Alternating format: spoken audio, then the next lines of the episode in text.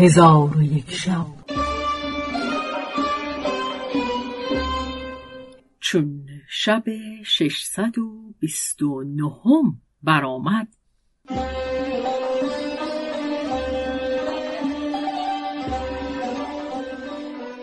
گفت ای ملک جوانبخت قریب به قول حمله کرده عمود بجنبانی آواز تنین از حلقه های عمود بلند گشت و عمود را به پهلوی قول زد. قول بی خود بر زمین افتاد. سهیم و لیل از دست او بیرون جست و قول به خود نیامد مگر اینکه خود را بازوان بسته و به قیدندر یافت چون پسرش حالت پدر بدید از میدان بگریخت. قریب اسب بر وی تاخت و عمود بر میان کتف او زد. در حال پسر قول از اسب بیفتاد. قریب بازوان او را بسته نزد پدر و برادرانش بیاورد و رسن در میان گردن ایشان همی کشیدند تا به دژ برسیدند. آنجا را پر از زر و سیم و حله ها و گوهرها یافتند و در آنجا هزار و دویست عجمی دیدند که در قید بودند. آنگاه قریب به کرسی قول کوهی که اصلش از ساس ابن شیس ابن شداد ابن عاد بود بنشست. سهیم در دست راست و سایر دلیران در دست چپ او به ایستادند پس از آن قریب با قول کوهی گفت ای پلیدک خود را چگونه می‌بینی؟ قول گفت یا سیدی خیشتن را با فرزندان خود با ذلت و خاری بسته رسنها همی بینم. قریب گفت می‌خواهیم به دین اسلام داخل شوی و به یگانگی آفریننده شب و روز و به پیغمبری ابراهیم علیه السلام اعتراف کنی. سعدان قول با فرزندان اسلام قبول کردند. قریب گفت بند از ایشان برداشتند.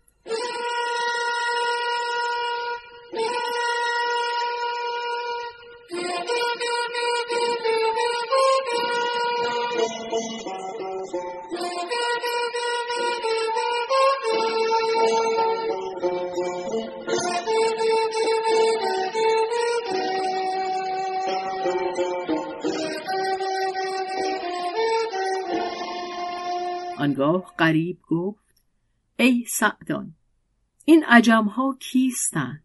سعدان گفت یا سیدی ایشان از بلاد عجم شکار منند و ایشان تنها نیستند.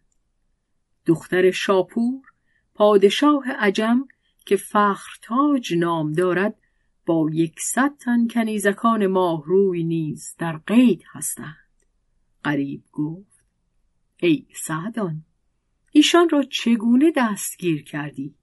سعدان گفت یا سیدی من با پنج تن فرزند و پنج تن از غلامان خود می رفتیم و از بحر قنیمت همی گشتیم که گردی پدیدار شد غلامی از غلامکان را فرستادم که سبب گرد معلوم نماید غلامک ساعتی قایب شد پس از آن بازگشته گفت ای خاجه این ملک فخر تاج دختر شاپور پادشاه عجم و ترک و دیلم است و با او دو هزار سوار است. پس من و فرزندان من به عجم ها حمله کردیم.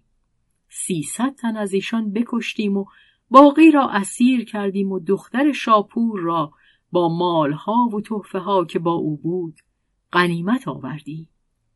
چون قریب این سخن بشنید به سعدان گفت با ملک فخر چه کرده ای؟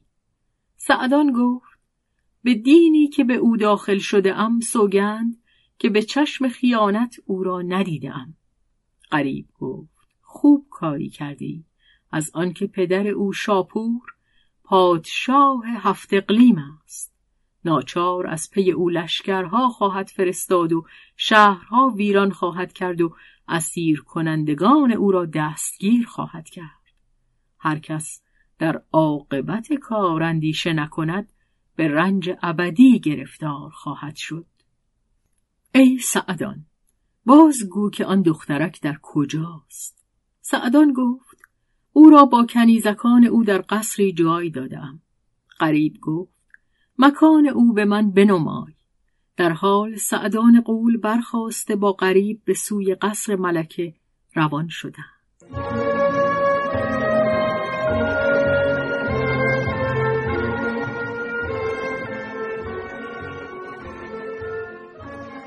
چون به قصر او رسید قریب در حسن دختر خیره مانده در کمال بیچون به حیرت اندر شد که چندان جمال چگونه در بشری آفریده شده است و ملک فخر تاج را نیز نظر به قریب افتاد. او را دلیری دید که شجاعت از جبین او آشکار است.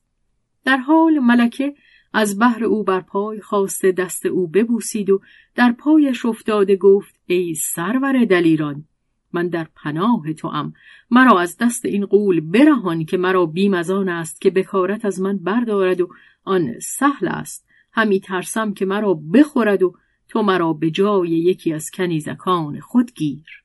قریب گفت تو در امان منی تا وقتی که به پدر خود برسی. ملکه او را دعا گفت. پس قریب فرمود بند از عجمها برداشتند. آنگاه روی به فخرتاج کرده به او گفت که از بهر چه از قصر خود به کوه و هامون بیرون آمده بودی که این قول راهزن تو را بگیرد؟ فخرتاج گفت ای خاجه پدر من و اهل مملکت او و بلاد ترک و دیلم مجوسند و پرستش آتش می کنند و در مملکت دیری هست که او را دیر و نار گویند و در هر عید دختران مجوس و پرستندگان آتش بدان دیر جمع آیند و یک ماه در آنجا مقیم شوند. پس از آن به شهرهای خیشتن بازگردند.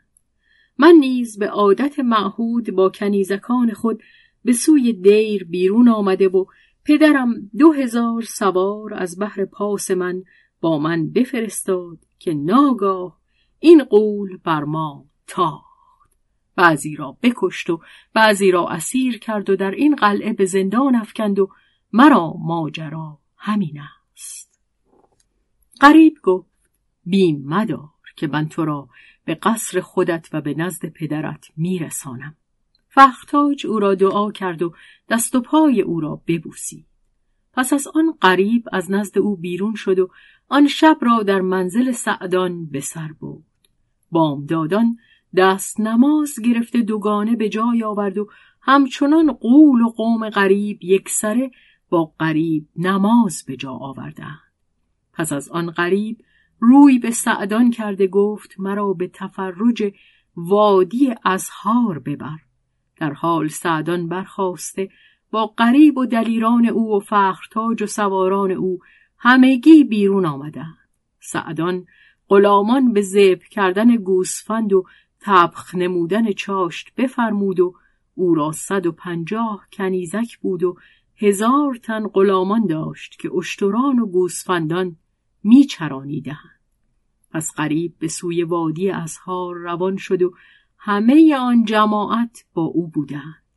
چون به وادی ازهار رسیدند قریب را از حسن آن مکان عجب آمد و آنجا را چنان یافت که شاعر گفته روزت و ماه و نهرها سلسال دوحت و سج و تیرها موزون. آن پر از لاله های رنگارنگ وان پر از میوه های گوناگون. چون قصه به دینجا رسید بامداد شد و شهرزاد لب از داستان فرو بست.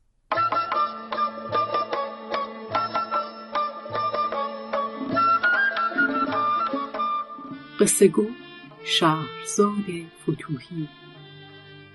تنظیم مجتبا میرسمی